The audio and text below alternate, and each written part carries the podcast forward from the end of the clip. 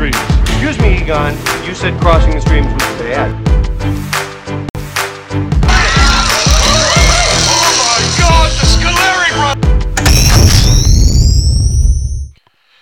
Cross the Streams, episode number five, coming at you. Kip and Kane Ioane. Interview segment today, special one for me. Get to interview my wife, Kelly Ioane.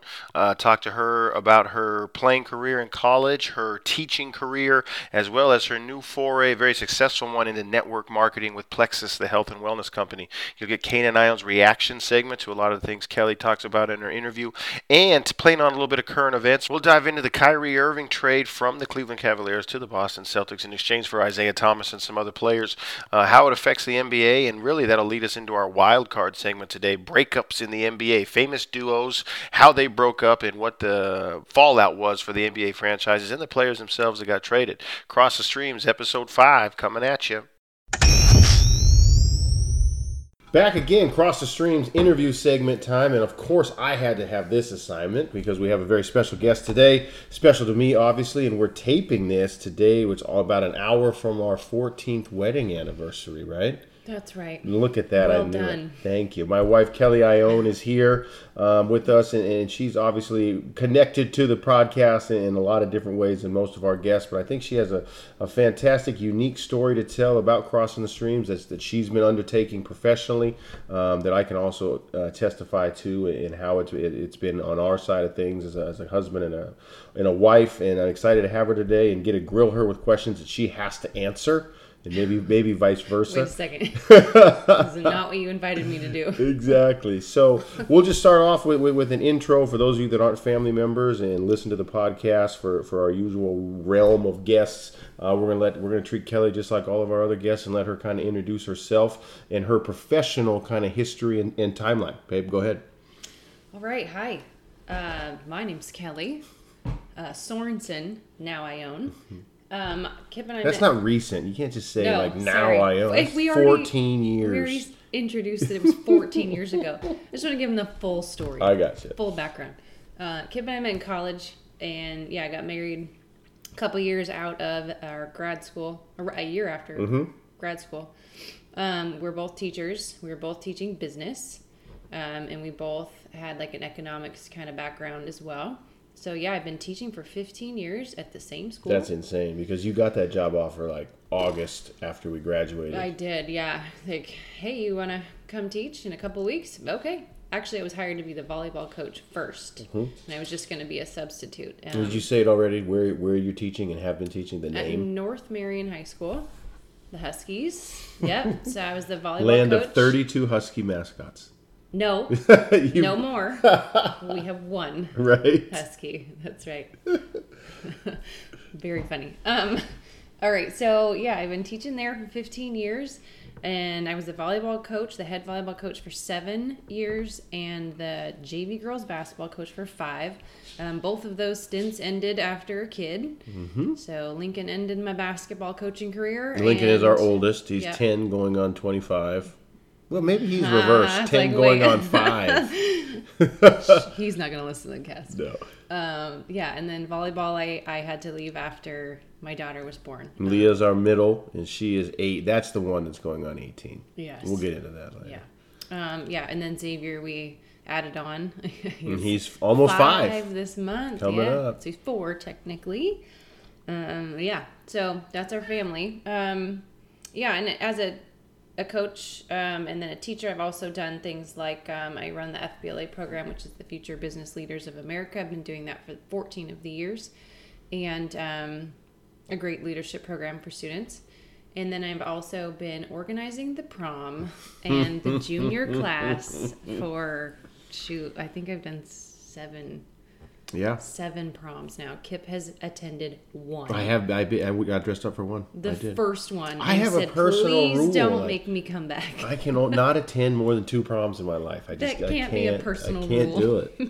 so does that make you a professional party planner? oh, I'm If you- not. I am the worst. But you put on proms. I can manage some kids. I can get some some basics. I am. My goal is kids have a great time and are safe and we make money There you for go. the class. So There was a chocolate fountain when I went, so that was a big draw that was for the last time we had a chocolate And fountain. And I haven't been back, so exactly. Exactly. Will there be food? Nope. Okay.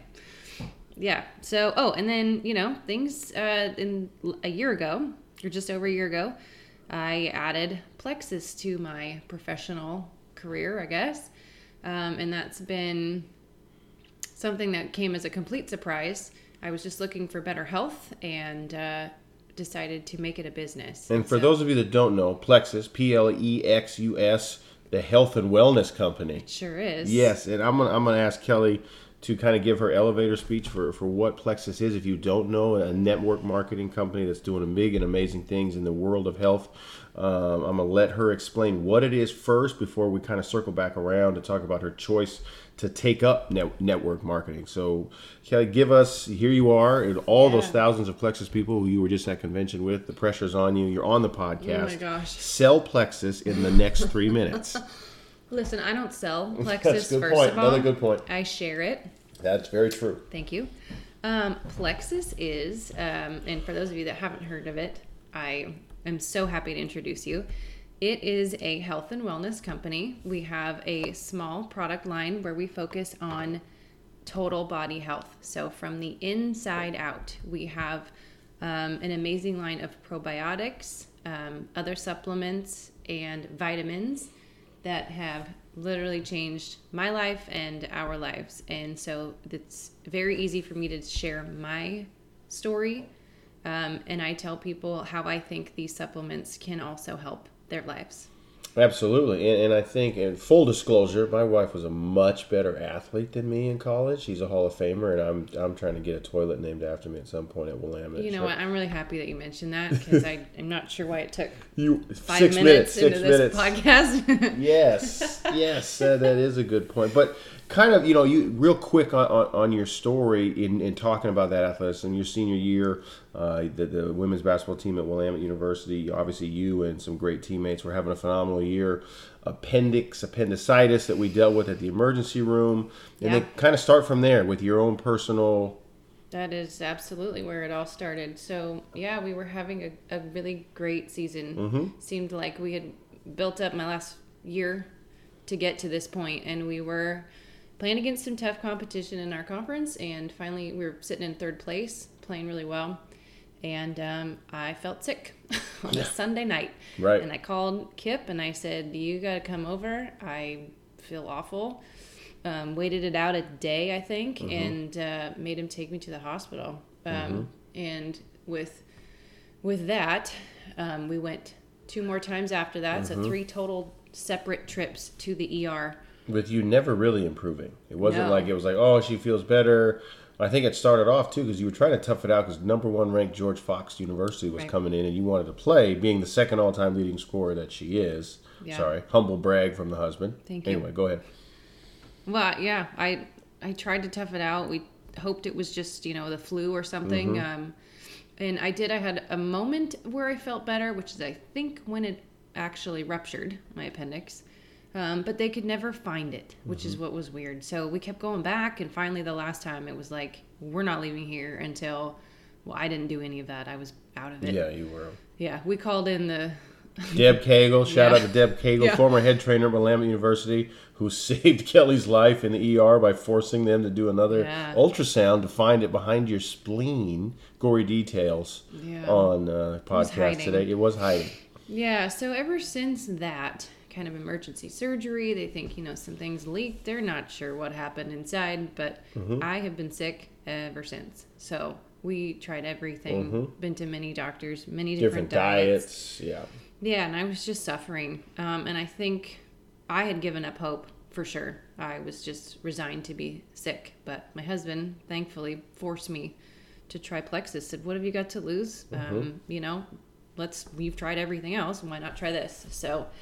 Um, I guess I owe him some thanks, and my- Hey! my, friend Jessica Jackson, Yes. who introduced it to me, um, a former student, just shared on Facebook, and I am so lucky. I, I feel very lucky to have found it because it has really changed everything. And you me. know that's that's been a common theme in, in a bunch of the interviews is all of us try to plan and predict and control our lives as much as we can, but everyone has mentioned in these moments of change and hopefully for the better the luck component. And for you, having a former student talk about you know you and your Jessica's relationship and having a former student be kind of the catalyst to say Kelly you should try this and then you know of course the husband's pushed to do so. Yeah. But talk about that a little bit.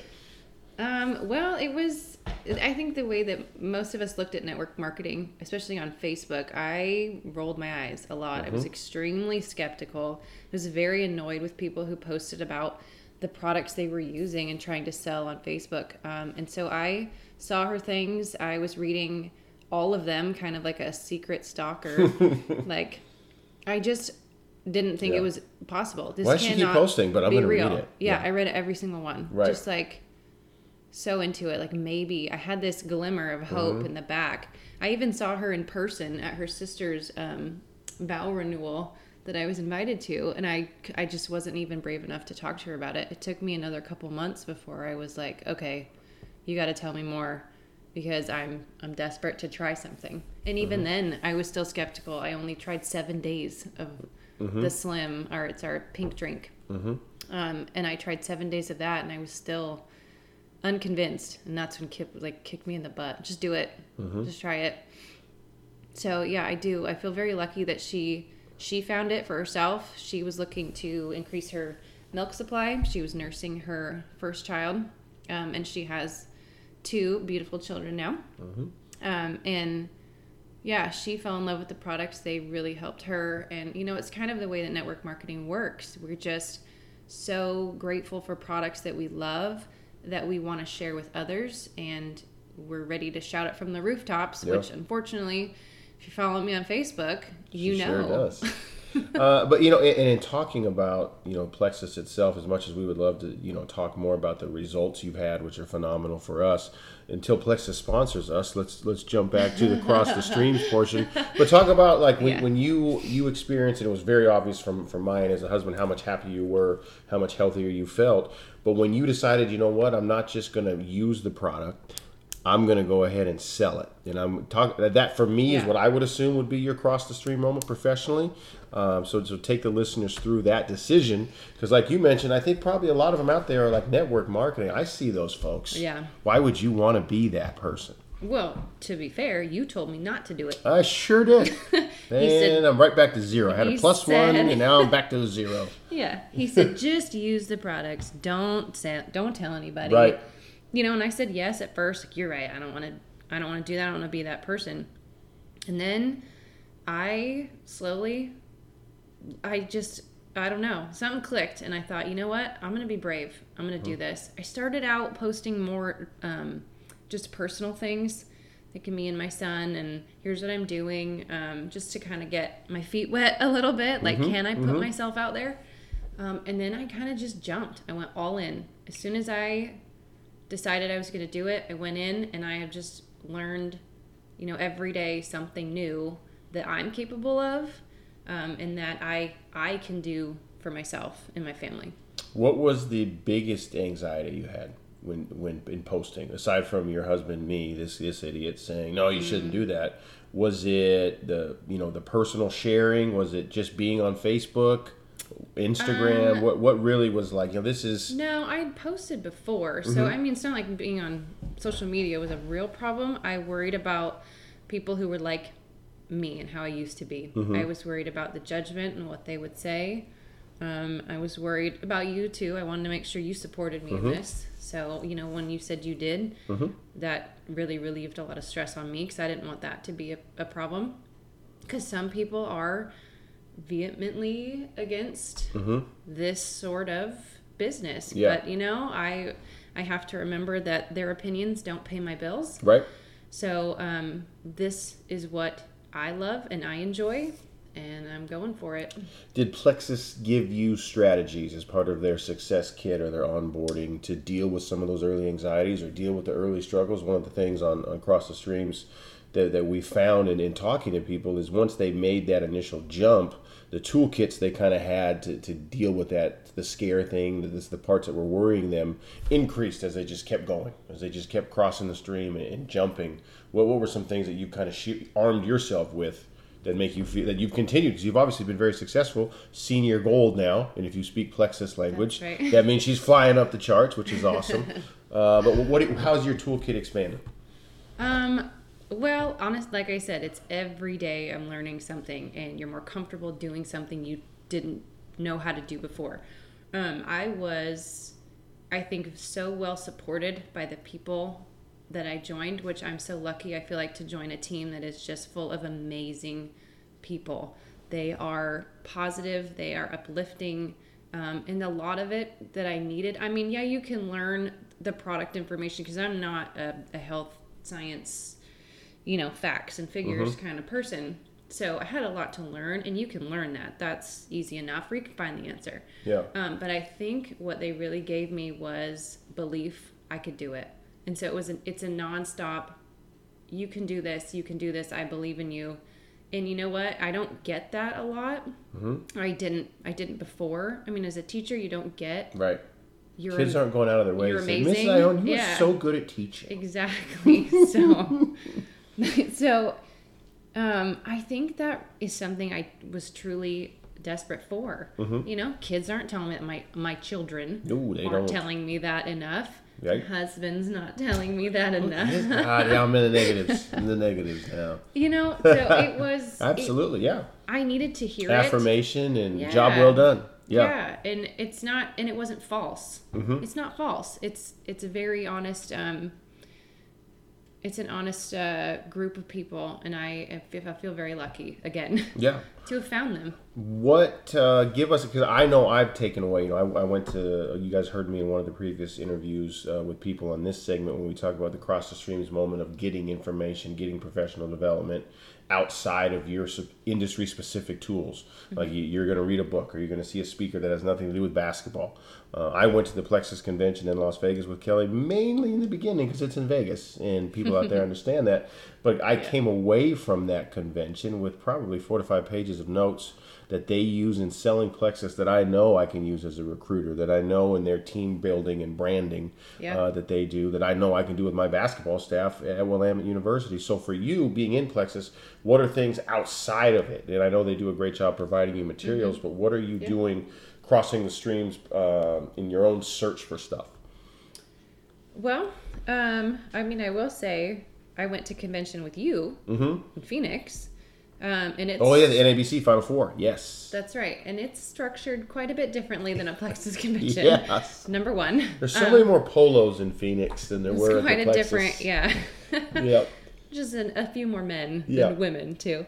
Um, but I went to one with him that was about branding. Elevated resumes presentation. Yeah. Yeah. and it was awesome. I took a ton of notes in that one because branding is so important. And I mean, I, I'm a business teacher.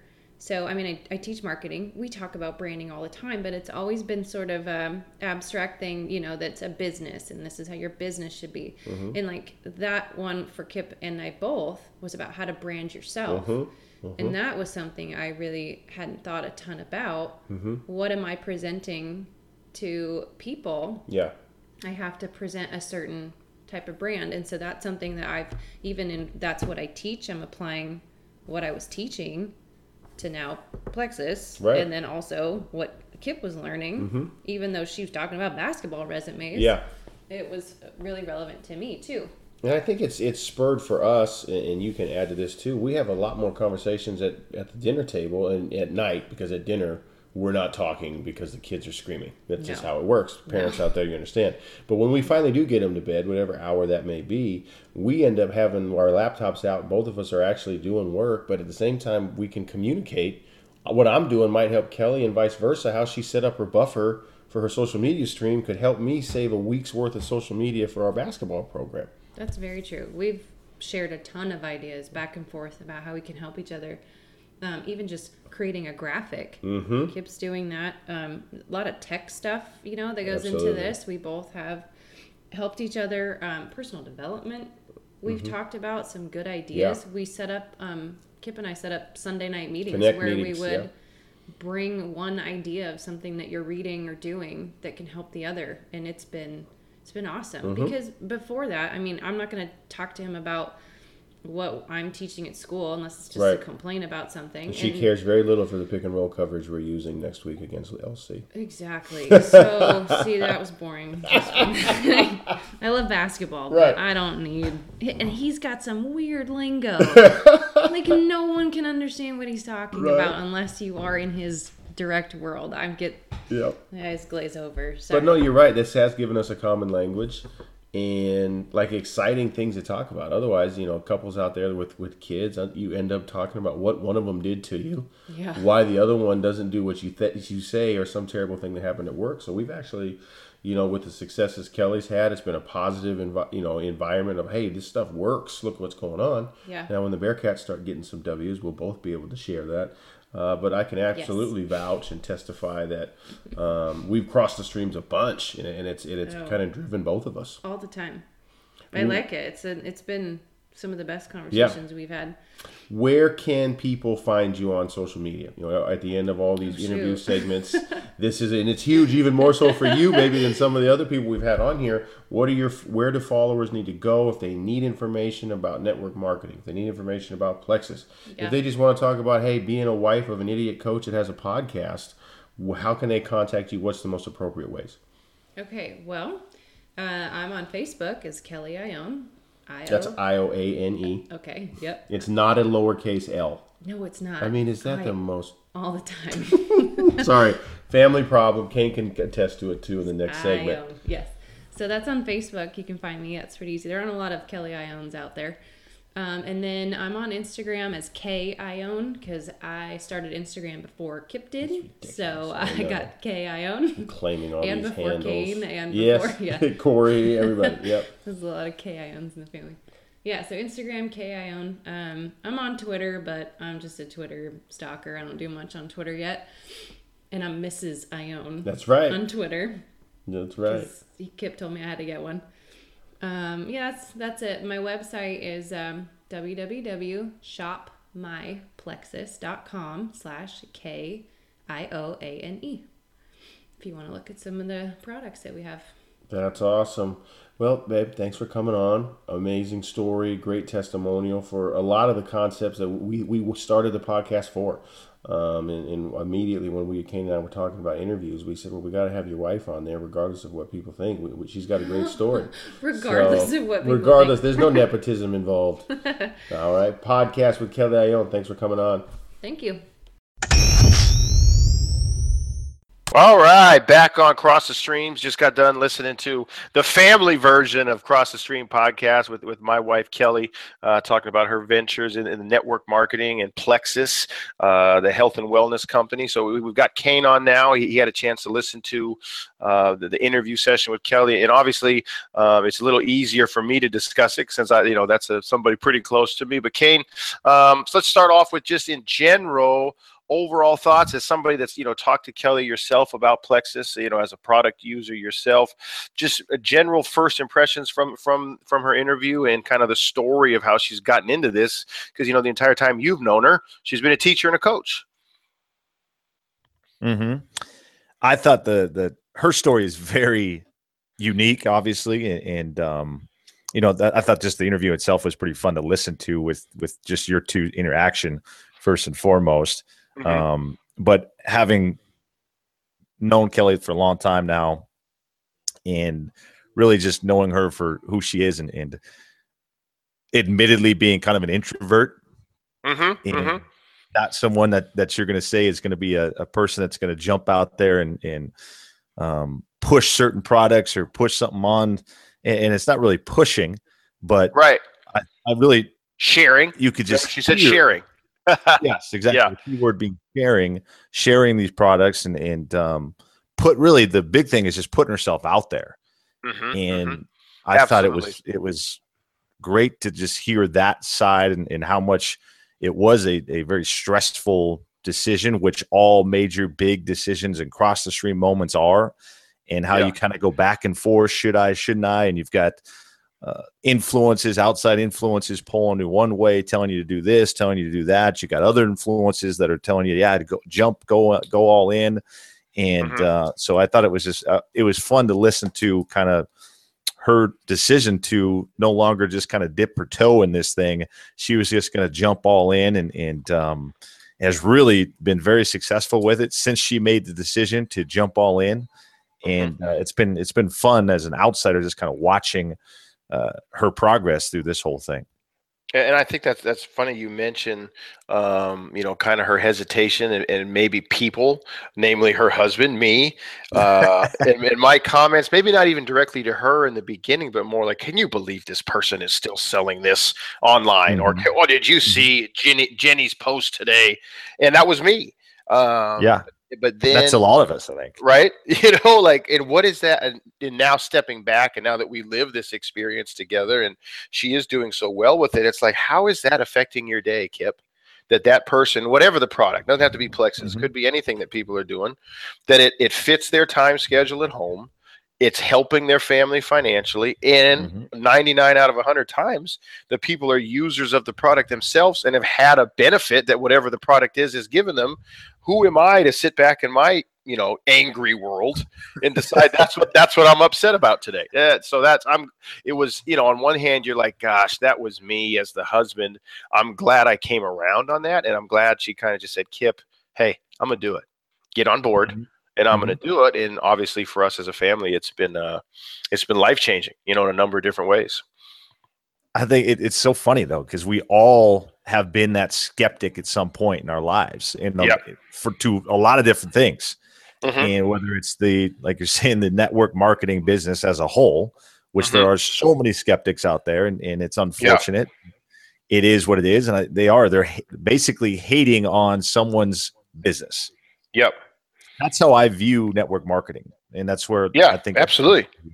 These are this is someone's business. This is someone's career that they've chosen. It's no Mhm. different than anyone else's choice to go be a coach or a teacher or uh, a salesman and, and whatever for whatever other company or um, you know whatever you want to choose to be. This is what these people have Yeah. chosen uh, and i hate you, these people. This is what certain Yeah. people have chosen to follow as a career path or, or um, Yeah. doing on the side of another career whatever it may be and Mm-hmm. uh, instead of encouraging yeah of faith and in putting themselves out there we as a society really like to just put them down as much as we possibly can And I think sometimes we we do that in under the guise of oh I, I want to protect you from the scorn.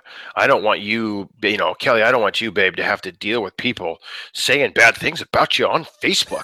oh, number one, bullshit. Number Yeah. two, I want to protect myself. Was my selfish thought at the time. I don't want to have to listen to when my mm. buddies ask me what the heck is your wife doing. Well, and now it's you know it's a source of pride that my wife's kicking ass is a hell of a marketer and does it all from her phone while dealing with our three three crazy kids. You know, it's a pretty impressive story. Uh, so, and in that regard, I'm glad she was a, get, able to get the immovable object, this idiot, out of the way. Um, what what do you think in terms of? I take a lot from her in terms of recruiting and even um, like thinking of basketball at Willamette as my product. Um, I've taken a lot from her in how they go about selling their product, and like I said, I want to say again how they share their experience with their product. And I think that's kind of similar to what we do. I don't think we want to be in the business of selling football as like a consumable good. We're probably selling football as a Husky or basketball as a Bearcat as a life changing experience. Um, and, and so, in that regard, I, I think there's a lot of recruiting things that, that came up in, in the conversation. 100% there's so many such carryover from what you do in the network marketing business to what we do as recruiters and, and I, I think of just my twitter feed and Mhm. how much i just pump out constantly uw football uw athletics anything Yeah. that's going on in the in the university of washington world Mhm. that I feel is something that is positive and needs to be put out there, I'm going to put it out there. Whether it's videos of our guys practicing or, or videos of our guys doing something great in the community or whatever it may be, I'm putting it out there. And it's it's no different than when a network marketer is putting it out on Facebook saying sharing their story or sharing uh, something that their company or, or business has done for some, for somebody else. And and I think it's Yeah.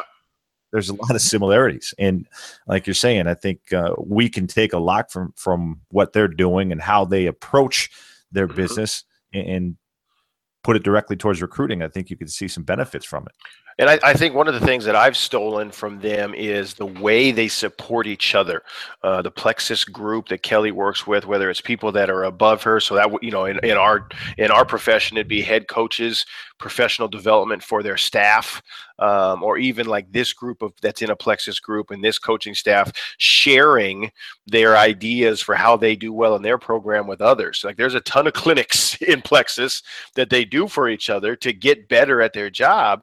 Um, and I've taken a lot of some of their ideas, some of their book suggestions, just even the way they put on their convention was unbelievable. You know, the way they roll out new products, I could envision for Willamette Athletics, the way we roll out a new app for the students in our in our athletic department. You know, the way the thing I really like is they put out a toolkit for success to somebody that first registered, hey, you know what, I want to be a Plexus ambassador, help me be good at this my God, why am I not sending out a toolkit for success the second a recruit commits to me? Obviously, yay, we Mhm. got him. We're going to blow him up, but now we just expect him to show up in September and average 30 points a game. You know, without any any helping him, like you know, they call it onboarding, but we do that in, in athletics. You take him as from a recruit to a student to a student athlete in your program in the season.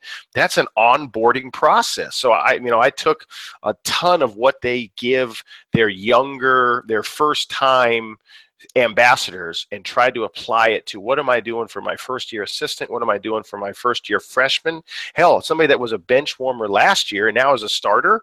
There needs to be a toolkit for success and not just a hope and a prayer that they're going to be good at their new role. Mm.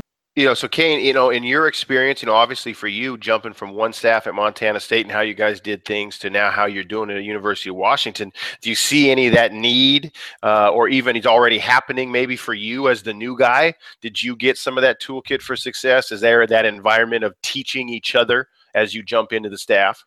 experience with going from one staff to another or just in general just a working environment in general i think a positive environment is so important. And i and i see this on in these network marketing families or businesses and, and companies that they do so much to support each other. And like you're saying as far as the toolbox toolbox for success for for recruits and athletes. And i just i think that's so important in life. And I think it's so important mm-hmm. to be around positive people all the time. And it just helps you grow as a person when you have someone that you can either look up to and, and aspire to within your own company, or Mhm. you have someone that you can model behavior after within your own company or within your on your coaching staff, Mhm. or you have people that are constantly pushing you in one Mhm. way or another, whether that's on your coaching staff or within your school or within your business. But I just think that makes people grow so much faster and it just makes it for such a better experience in life when you are surrounded by positive people, like minded people, people that, like I said, are going to push you and make you grow and help you grow. And um, it just, and I think it leads to not only your professional life being happy, but just Mhm. your personal life in turn being happy. And I think that kind of talks about or leads it back to how you guys were saying that just your your marriage now 14 years Mhm. um, is now seeing another turning point of or a Mhm. cross the stream moment to a certain extent where yeah here here is here is not something now that we can sit down and talk about and and be proud about and, and uh, spitball ideas off of each other and it just is it, it just again creates this positive environment Yeah, and I, and I think we look forward to, you know, obviously as parents of three crazy kids, you look forward to the times when they finally go to bed. But now it's not just, hey, they're they're in bed, let's lay on the couch, not say anything to each other, and watch a show. Now it's like, hey, we can actually get our laptops out. What are you working on? Well, I'm working on this for our recruiting campaign for high school coaches. Well, I'm working on this, trying to get re re re rebuys of this part of our Plexus line. Okay, what are you what are you doing in your regard? What's your messaging look like? How did you come up with that campaign? Um, so it has been absolutely a, a back and forth of positivity and Mhm. idea sharing that probably you know we're lucky and i'm sure a lot of people out there in in relationships realize that your partner is not required to listen to you whine and complain every single day about your job and sooner or later they get sick of the hearing about it and sick of hearing you in that mood. Um, so for us to be able to come home with positive things and like hey there's a there's a problem i'm having that i think you are the perfect person to help me with because you're doing something similar has just it's been awesome you know and like you said 14 years you, don't get me wrong we love the hell out of each other but 14 years you know everything there is to know about the other person. There's no more secrets Yeah. no, exactly. So this is bringing us new stuff that we can exist in together, um, and I think that's been really exciting. And, and as a as the as the husband in the situation, I have no problem saying it. I steal a lot of stuff from my wife. Good ideas about being a dad, and, and better ideas about how to recruit a kid to a Willamette. That's awesome. That is awesome. Uh, the other thing that I found or I find with Plexus and, and Kelly and, and just watching her go about her deal and listening to her and just how she has kind of branded herself Mhm. and how when you think of products and you think of really just successful people when it's all said and done they've found a way to brand themselves Yes. And I think that's something that she took from, like we just mentioned in the last segment, the toolkit for success and the professional development help from the people above her, you know, kind of her plexus coaches mm-hmm. saying, you can't be, you can't pretend to be me, you know, Joni over here in Indiana. You have to be Kelly Ioane in Salem, Oregon. What is your brand? And I think it's very mm-hmm. easy for Kelly to sell. I'm a working mom of three, a coach's wife and somebody that you know she has a story to tell that's uniquely hers. Um, so i'm glad you, you mentioned it because you can actually see in her campaign on all her social media feeds that's what you're going to see. You're going to see a mom that like a lot of moms in the world is trying to balance all these different things that are happening with a with a husband that's got a lot of time demands from his job. So how does she do it and how does this product that she's talking about not it's not it's not a sell it's a this is a share for how it helps me in my day to day. And you believe me because you believe my brand as that working mom who's found a way to do it all. And I, mm-hmm. th- I think that's that's been very key in what she's tried to do. And obviously, like we mentioned before, what am I selling as Coach Kip Ioane to these families and these recruits that they're going to believe whatever I te- whatever I, I tell them is going to happen because they believe my brand. and i think again again for myself i think you have to change that narrative right there where the whole selling thing Mm, mm-hmm, mm-hmm. and I and I'm just thinking about it myself as well. Where okay, I'm I don't want to sell Right. No, you're totally right. It's The wrong word. Yeah. athletes on UW. I want to share this opportunity or share this experience Yeah. that we have at the University of Washington in our football program. I- I want to share that with these student athletes and prospects in their Mhm. families, in anyone else that they may feel is an important influence in their life. And then in turn, have them make the choice of I want to be a part of that or not. Mm-hmm. Mm-hmm. And if No, you're right because it- I, I think we, none of let's want to be toasty O's on the selling rack at a Safeway or a Fred Meyer. You want to be hunting at Cheerios that people have a brand loyalty to. You don't want to be bought because you're the cheapest product because then they probably don't really care about you. Uh, so no, that's that's a great point. The sharing is is much more important than the word sell. Yeah, and, and I the other thing that I wanted to go back and touch on that you said was just her story, because she's got a like you said, she's got a great story, and you when you listen to just her story and and how she got involved with- with it in the first place and how it's helped her, and I think everyone has that unique story, and you just got to find that Yeah. story. You got to find that your parts of your story that you feel are unique to you, that you feel have helped shape and mold who you are and help shape and, and mold what your true values are. And in turn, that's going to help you brand yourself in whatever you're doing, In- whatever your Right. business, is, whatever your or whatever your profession is. You you can brand yourself and, and promote yourself, um, and ultimately find uh, the success you're looking for. And I think what you're talking to is a level of authenticity as well, um, because uh, people nowadays, kids in our profession, consumers in the business world, they can tell a, a shark when they see it. You know, they, they can tell when you're not really believing what you say. But if you're based in your, like you mentioned, your own personal story that has shaped and molded who you are, and you're keenly aware of who that is, I think you come across as very genuine.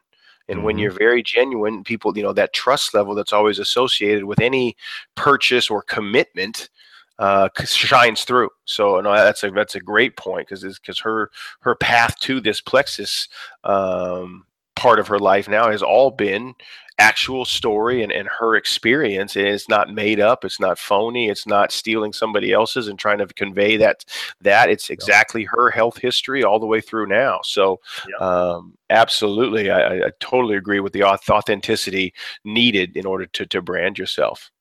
And, and just the the trials and tribulations that we all go through that at the time you're going through them seeing are, are just horrific and they seem the just the worst Yeah, obviously with Mhm. kelly and, and the appendix and just that that story itself is is enough to go oh my gosh and Yeah. everyone else has these same type of just terrible things that have occurred over the course of their life Mhm. that ultimately leads you down certain streams or paths and Yeah. help you and you can look back on those moments and go man if that didn't happen maybe i don't go this route or maybe i'll do this or maybe i'm doing this and it's just Mhm. Funny to me how how things always kind of come back around and and and there's silver linings to everything. And and you can turn something that starts off as, as just such adversity into such positivity and such you know for a lot of people they, they turn it into greatness. And uh, that's just a choice that that you have and, and how you respond to to the outside factors in your life Absolutely. So yeah, that's all. That was fun for for for myself and obviously Kane having a family member and my wife Kelly Ioane go back to through the table of contents of the episode um, here on Cross the Streams and get to the beginning of her interview with me, talking about her kind of her history as a student athlete in college through teaching into a you know a health a health situation that's led her into net, network marketing and then a lot of success she's enjoyed. Then Cross the Streams will be back with a wild card segment. All right, we're back with Cross the Streams podcast, another wild card segment. In tonight's segment or today's segment, whenever you're listening to this, about the recent big news in the NBA. Just went down today. Kyrie Irving headed to the Boston Celtics for Isaiah Thomas, Jae Crowder in a big center that no one knows or cares about and then the Brooklyn Nets 2018 first round draft pick, which could potentially turn into the first overall pick, which could be big as well as far as you know some of the other guys that uh, should come out this year in, in the 2018 NBA draft. So big news in the NBA, and so in honor of that, we'll talk a little bit about that. But we want to specifically hone in on the breakup of yet another great duo in NBA history. LeBron James and Kyrie Irving splitting up, a breakup of, Yep. of sorts. Yep. So, Kip, what do you think? First off, talk to me a little bit about just LeBron, or not LeBron and Kyrie just yet, but just talk to me about the trade and what your initial thoughts on that are. You know, I think it's I think, and this is obviously an educated opinion based on the experts that cover the league and what they've said since. You know, the the takes that I've really latched onto that I think have the most merit is this is the best the Cavs could do with a move that both keeps LeBron engaged and thinking he still has a window to win there and maybe keeps him thinking I should stay if we get this number one pick and another piece for me. Because I think they were pretty resigned to the fact that they were going to lose him, you know, to the Lakers or whoever it was. And if this is the trade that keeps him at least interested in, I'll sit down with you and still talk about an extension, maybe it's the best they could do. Yeah, I, I would agree. I think Cleveland came out well in this Mhm. in this trade. I think they they they did get the best that they could possibly get for Kyrie Irving. They get rid of Kyrie and his wanting to be the guy attitude. They Mhm. bring in another star, not quite a superstar, a guy that was Right. right, on the on the edge of being a superstar in the NBA. Three to four plus seasons of twenty plus points per game, twenty nine per game last year. Mhm. Um, a fan favorite because he's he's a little guy, one of the smallest guys in the NBA that that is produces big. Um, and then a Jae Crowder, who's just a good role player that I think will help Cleveland as well. And then, like you said, the the future is what I think is going to help potentially keep LeBron interested, like you're saying. I don't think he he stays. I think he's gone after this year. I think he Mhm. him and IT put together a run. They get back to the NBA finals and and then I think he he shoots the deuces and takes off anyway. But at least Cleveland's left with an Isaiah Thomas, a Kevin Yeah. Love, and potentially a high draft pick in that 2018 draft to start all over again with another young star or trade the pick for another guy to bring in, whatever it may be. But I think it's Mhm. at least one more year in Cleveland that LeBron gets to give a chance at the Warriors in the NBA Finals, potentially. And I think the reason it works, and now this is once again, and everybody that listens to the podcast knows that I have a supreme man crush on LeBron, and he's the best player in the world. And the reason this works for them when you trade somebody as good as Kyrie for somebody as small and diminutive as Isaiah is what you need from this player is somebody willing to take tough shots at the end of the game because that's still not LeBron's forte. It's not like mm. LeBron at the end of a game is going to ISO and and consistently create a clean look for himself. What he will do is create pressure on the defense and draw defenders. And if you're imagine how free Isaiah's shots are going to be compared to what he had to do in Boston last year Oh, when he was the only creator on Boston's roster. And still, look what he was able to do because he Mhm. is. I mean, if like you mentioned, he's a fan favorite because the little son of a bitch is very similar to Allen Iverson to me in terms of raw competitiveness and ability to take shots from angles you don't think are possible. But he ha- he has to because he's five six. And he's just Yep. been doing that his whole life. So they're not even really forces. They're just what he does. And Mhm. having to do that against set like you cannot put a, lo- a long wing on Isaiah Thomas now, like you could do last year against Boston, because that long big wing has to guard LeBron. Yeah. So now, you, now you get the matchups where Isaiah one on one with somebody his in his position class, let's call it, can't guard him.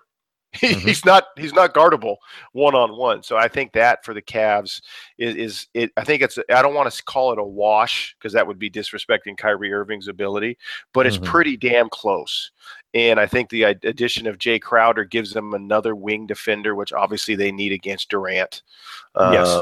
And that's something that they didn't get from Kyrie. It's something they had to waste LeBron in the first quarter guarding Durant. And by the time you got to the fourth, he's tired.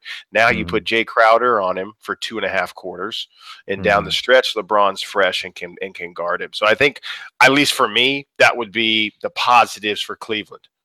Your thoughts on the Boston side? What do you think about the Boston side of this deal? I think Boston still ends up in the same exact spot that they were last year. And they I lose. The, they lose to the Cavs. They lose to the Cavs in the Eastern Conference Finals if if they get uh, if they get that far. Um, Yeah. Because I think Kyrie gets what he wants. He ends up being the guy. He ends up probably averaging 28, 29 points per game, just like Isaiah Thomas did. They do Mhm. have the Gordon Haywards of the world that uh, potentially could help get over the top. Tatum's a, an unproven rookie Yeah. who I think has has talent and could could be um, a definite spark for them down the road, but he's not going to be there yet. And when you Mhm. talk about somebody that's actually going to guard LeBron in the Eastern Conference Finals, they still haven't solved that Right. with this trade right. because Gordon Hayward's not going to do it. Jayson Tatum's not going to do it, and Kyrie Irving damn sure isn't going to do it. No. And they And traded so- Avery Bradley. And, they, don't traded their Jae best Crowder. defender and Yeah. their second best defender. So Right. looking at potentially, I guess Jaylen Brown, a young, still up and comer, that, Mhm. uh, but he failed miserably to do it in in the brief moments that he tried last year, and I don't see him getting any better in that spot. And and so the Celtics will still be a contender in the East, but they'll still fall to the Cavs in the Eastern Conference Finals. And Yep. that again speaks to the greatness that is LeBron. you can do everything you want, trade this guy, this guy, and that guy, and he's still going to come out on top in the East at, this point. I saw a heck of a, a heck of a tweet on that same line of thinking. The tweet was LeBron sitting back saying, "I beat you with my guys. Now I'm going to beat you with your guys." Yeah. that has got to be. I don't blame Danny Ainge for. I've been a guy that's been very critical of Danny Ainge not pulling the trigger on a deal. So good for him. Like I went and got Kyrie Irving. Lay off me. Leave me alone. Yeah. What else do you want me to do? Yeah. LeBron still plays over there. Uh, but you know, so this trade, I was I was happy today when we were texting about our talk tonight because it does bring up thoughts of previous breakups of great duos and how did that play out? You know now that you know hindsight is 2020 and we have the benefit of time since some of these but obviously i mean let's jump right into this. Shaq and Kobe right Mhm. away Shaq and Kobe I was a huge Laker fan you were the only one in our house that was not a Laker fan so you had to put up with mom dad and me our entire lives until the Shaq Kobe trade after the Pistons series debacle and I disowned the, the Lakers and said, "The hell with it! I'm a Shaq guy. I'm out." And really, I don't know if was there a winner in that one because I mean, Shaq went to the finals, won one, lost another one. Kobe went and when You know, it took him two, three years, but he ended up getting back to backs. So, was Mhm. there a loser there? I'm, I'm not sure. I think the Lakers were right, but maybe Shaq was too. And that dude, you're trading me two years too soon. Yeah, I, I think they're they're it was it's hard to say there's a winner or loser in that one. I right away, I think Shaq won. If you just look Yeah. at just okay, 2004, they trade him in 2005. He wins an NBA title in 2006 with Dwyane Wade, who he Yeah. referred to as Flash, and he said, "Yeah, Yeah. look what I can do with any any really good shooting guard. I can go win another NBA title." Um, Mhm. But then Kobe gets his revenge later on in nine and ten when he gets back to the finals and and uh, goes back to back. You could argue that again, it took Paul Gasol to show up to get help Kobe over the top there, and he damn Mhm. sure wasn't doing it without Shaq or without Right. another big man, uh, which we all know no one can do in the NBA. I don't care Right. how great you are, Michael Jordan, um, without a great Right. supporting cast helping him get over the top of the Detroit Pistons. Um, and so I think it's tough to say one. It, no one really took a complete just face plant after that trade. Although the Lakers, you could say, as a franchise, did for however many years when they were barely getting into the playoffs and they losing the losing in the first round, and then finally Jerry West pulls another miracle and grabs himself Pau Gasol, and they get themselves going again. So, uh, Yeah. that's an interesting one. What about take keep Shaq in the conversation? Go to young Shaq in Orlando with Penny Mm. Hardaway. And the Yeah. Shaq, and I mean that's a breakup. It's not a trade, but it's still a breakup with Shaq going to the Lakers, and there sits Penny. And I think unfortunately that one there there was a third member of the equation. It's that's the injury bug, because really that's what did Penny Hardaway in is not necessarily hey Shaq's. I don't think we even got to see him more than half a season without Shaq at his you know with his full repertoire of skills because he was hurt. Yeah, and that's an unfortunate one. Uh, but you would definitely lean towards Shaq being the beneficiary, obviously, of that breakup going on and winning three back to back to back NBA titles with the LA Lakers.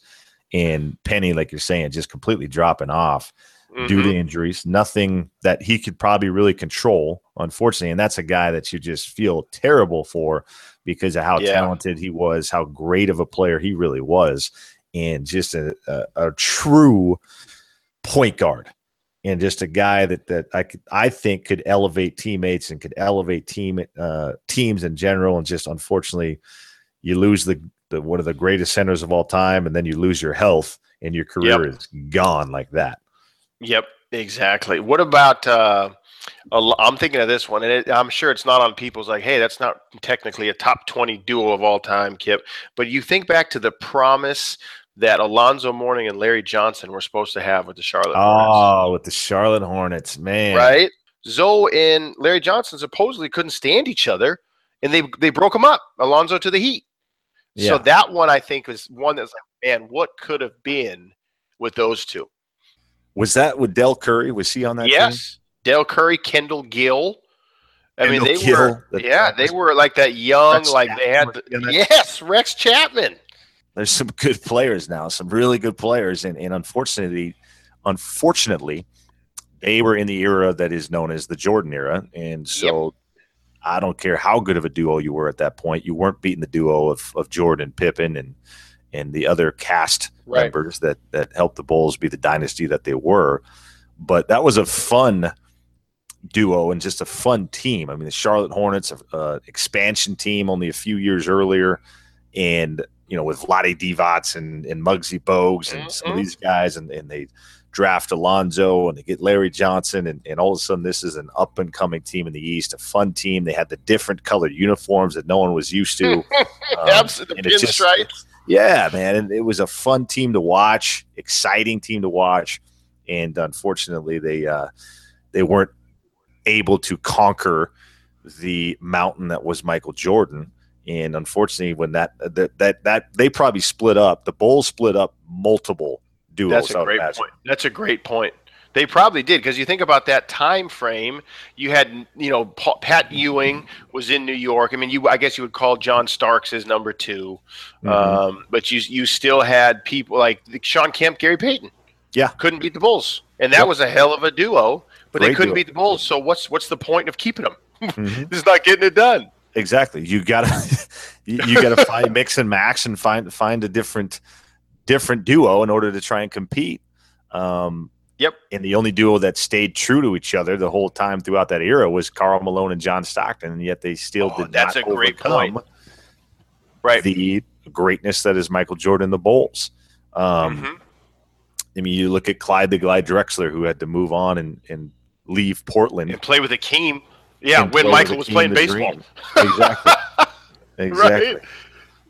The uh, what about you know in, even more recent? I mean, it's just you know it's it's funny that it seems a long time ago, but it literally has not even been a year since KD left Westbrook. Mm. And Mhm. ob- you know that's another one though that you might say to yourself, is there really a loser? Kevin Durant got his ring. A lot of people. That's probably a whole other podcast. We can debate whether or not that's a beta ring or a true alpha ring. But West Westbrook got to be, Westbrook got to be the MVP. You know, Yeah. so both guys kind of got what they were searching for. Yeah, and that's it's funny that sticking to that one first, but Mhm. Westbrook being the guy that everyone said could put up huge numbers if Durant wasn't there, went on and put Yeah. up huge numbers. In fact, record-breaking numbers in route to winning the MVP. And Durant, everyone said, well, uh, you know, he's not, he isn't a alpha male or an alpha superstar because he's never going to be that guy. He's chokes in clutch moments. Um, Russell's carrying him, vice versa.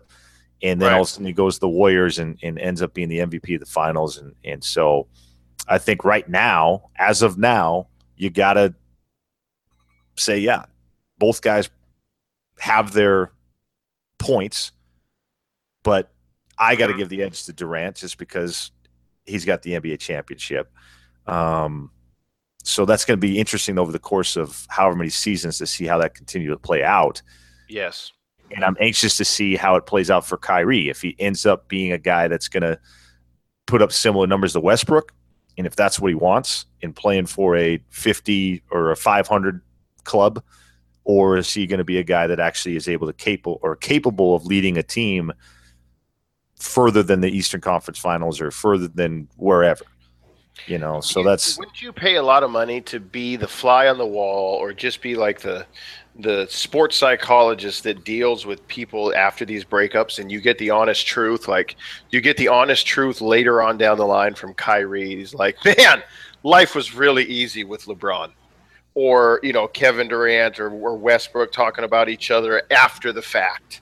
You know, these Mhm. the, in the moment, boy, I sure didn't appreciate what I had, or maybe there is a sense of freedom that they both got, you know, in, in whatever relationship it is. I think that that would be the interview or the 30 for 30 that all of us would sign up to watch. Would is the love to Shaq see Co- Shaq, uh, Kobe do it like that. Kobe's in, you know, produ- producing movies. Do a documentary on you and Shaq now. You two Mhm. sit down and we all get to just watch you guys hash it out. Hmm That And would talk- be, um, yeah. yeah. talk specifically about what went wrong and who's Mhm. not necessarily to blame, but just talk about, well, Yeah. you did this, I did this. I could see where you were pissed, and I could see where I got pissed. That would be Yeah. fun. That would be fun That to get those be- guys in in a uh, confession room of sorts. Yeah. And you just have the different duos that didn't break up because of father time. Like you take Oscar Mhm. Robertson and Kareem Abdul-Jabbar. That's because of father time. Oscar got old, or Jerry West and Elgin Baylor. Elgin got old, and it wasn't. Mhm. It wasn't like this beef that we've noticed with more of these groups. It was definitely more of. Um, you know, I got a little bit older. I went out my way, or like the stock, like you mentioned, Stockton Malone basically went out together. One year, Karl Malone blew out his Achilles going into the finals with the Lakers, but then he was done, and Stockton had retired. Uh, McHale and, and Larry Bird are probably another one that Father Time got. Not Yeah. necessarily that they hated each other, but Father Time got them, or they might have won two more titles. It's interesting you say that though, because I would love to see if that's the case with some of Mhm. these from the past, or because we didn't have social media and 24 hour media and coverage of these guys, Oh, okay. we didn't actually know that there was this drama going on in the locker room. There was these issues with hmm this big name guy and this big name guy at, the, at that time. But because we didn't have reporters everywhere or media everywhere or, or TMZ sports covering these guys on a, on a 24 hour basis and guys putting stuff out on social media all the time, who knows? That's a great Who point. knows? Absolutely, because there's no like I, I think it's probably harder to sell a memoir or a tell-all book now because what's there left to tell that we don't already know the second it happens. Mm-hmm. That's a great point. You know these these olden days where you could release like Skip Bayless wrote the story of the Cowboys, boys will be boys, and it was all new information. But if he even if he got that book out and the stories he kept, the second he wrote the book, all the clips and all the the great pages would be on Twitter in five minutes from the time it was You, officially yeah, released. you never have to read the book. yeah, It- it's already out there. no, It's that's a great point. news to be talked about. So I, I would Yeah, like what if Joe hear- Dumars and Isiah Thomas hated each That's- other? Yeah, that's a great Yeah. duo right there. It's a great backup court duo that I'd love to kind of get the. And I guess there is that Bad Boys thirty for thirty, but I'd love to just hear. uh, Was there any beef or was there any drama in the locker room Mhm. that uh, potentially could have broke that that semi dynasty up earlier on? You know, whatever happened to Chris Mullin and Tim Hardaway and Mitch Richmond? What happened Yeah. between those three? Did they just Run decide that they weren't going to yeah. be? Yeah, were they were were they just not going to be good enough to ever compete, or did they really not like playing with each other? And and uh, I'd, I'd love to hear some of these stories from behind the scenes on some of these teams. And you know how we get it now too. It, it's not books. It's definitely these. You know, either the thirty for thirties, the shorts that Kobe's doing, or Mhm. even like, did you see KG's got Area Twenty One during the NBA season? Mm-hmm. Garnett, and he brought on all the Celtics, and obviously Ray Allen wasn't invited. Yep. But because that happened, they had to answer the question live, so it was like a roundtable discussion of the beef, and Mhm. and it got huge ratings, and of course it did. I tuned in like, oh my gosh, Paul Pierce and Kevin Garnett are going to talk about Ray. I'm, I'm watching. I'm going. Oh, and I would like to hear that about like what if if you take a look at some what if Julius, uh, Dr. J, and Moses Malone hated each other. Yeah. I'd like to know it. I'd like to hear about it. I'd like to Love to hear hear it. all the reasons that you know a Walt Frazier and a Willis Reed, or um, like you mentioned before, this this one. And you're a Bulls guy. Mhm. Do, do you ever hear stories of Michael and Scottie playing one on one, or Michael and Scottie mad at each other? It had to have happened, or or am I just not looking in the right places? Like they're too good No, I, I think not to go at each other. Phil Jackson's book. Uh, I want to. I forgot what it's something rings, but it's a great like ten rings or eleven or something like that. His book that he Yeah. put out four or five years ago that talked about his run with the Bulls and his run with the Lakers. Did talk a little bit about that relationship with Pippen and Jordan, and how Mm. they they were they were, were very competitive amongst each other as far Okay. as like obviously Scottie knew that it was Jordan's team, but most of the team for leadership as far as just the guy to go talk to. Yeah, because you weren't going to go talk to Jordan. he he- might he punch you in the gonna- face. Yeah, he was just going to look at you like, dude, just do your fucking job. the will take care of itself. And Scottie was kind of the guy that you could go and actually talk to about certain things. But the two of them were, you know, they got along, but you could tell there was always they were always competing with each other. Whether it was they didn't really, they didn't, he didn't talk about like one on one matchups, but they were competing with one another in a lot of different other ways. And I think that culture kind of brought everybody along with them to a certain extent. Mm-hmm. So it was an interesting read, though. That that's now that you you brought that up. That's and, and just that you know this it's always funny when these trades happen nowadays whether it's in basketball football um, it just you, you immediately like I think that's just human nature you compare it to something that's already happened to form your opinion about it. Oh well this Yep. is just like Shaq Kobe. I'll tell you who's going to get screwed here because that's what happened then. But we all do. Yeah, that's we all do it. We all equate it to the past experience. And in reality, every situation is entirely different. Yes. You know, here we'll close out on this one. Did you see the meme going around today where they're pretending Kyrie's first interaction with a reporter from the Boston Globe? and the guy says, Hey, I'm from the Globe. And Kyrie immediately disagrees and says the world's flat. oh, my God. Oh, He's never going to live That's that awesome. down. During the No. whole solar eclipse, there was a bunch of memes of Kyrie Irving in denial yesterday. Oh, uh, that yeah. Hey, when you slip up and you say something dumb, that's what happens, man. I know the internet exactly is a is a cruel place, and they will not let you forget the No, silly. you will. The internet never forgets. That is that is for damn sure. Yeah. Don't you wish you were one? Like, I think I would follow somebody. Just like there should be like an award for the internet's like snarkiest commenter, because some people out Mhm. there are so good and so fast. Oh, it's, a, it's awesome. it is awesome. That's half the reason why I, I re- flip through my Twitter feed is just to read some of these just comments and, and replies to certain other to other people's uh, tweets. It's hilarious, man. Have, have you seen the guy? And this is completely off subject, but the guy that uh, the SNL writer that follows President Trump's Twitter feed and then responds or replies to all of his tweets like it's Oh, a personal no. message to him No like way. Donald is is is tweeting to him personally. and he responds. It's- He respond he replies to it like, for example, Trump will say heading to whatever country, um, big deals happening or whatever, and and uh, this guy will reply, "All right, tell me when you land. Have a great time." Or, or oh way! real personal like that. Yeah, it, it's Oh. hilarious. You, you got to look it up. It's it's it's I comedy. do. You got to send me after we close this out. You got to send me that because I will. That's amazing. Yeah.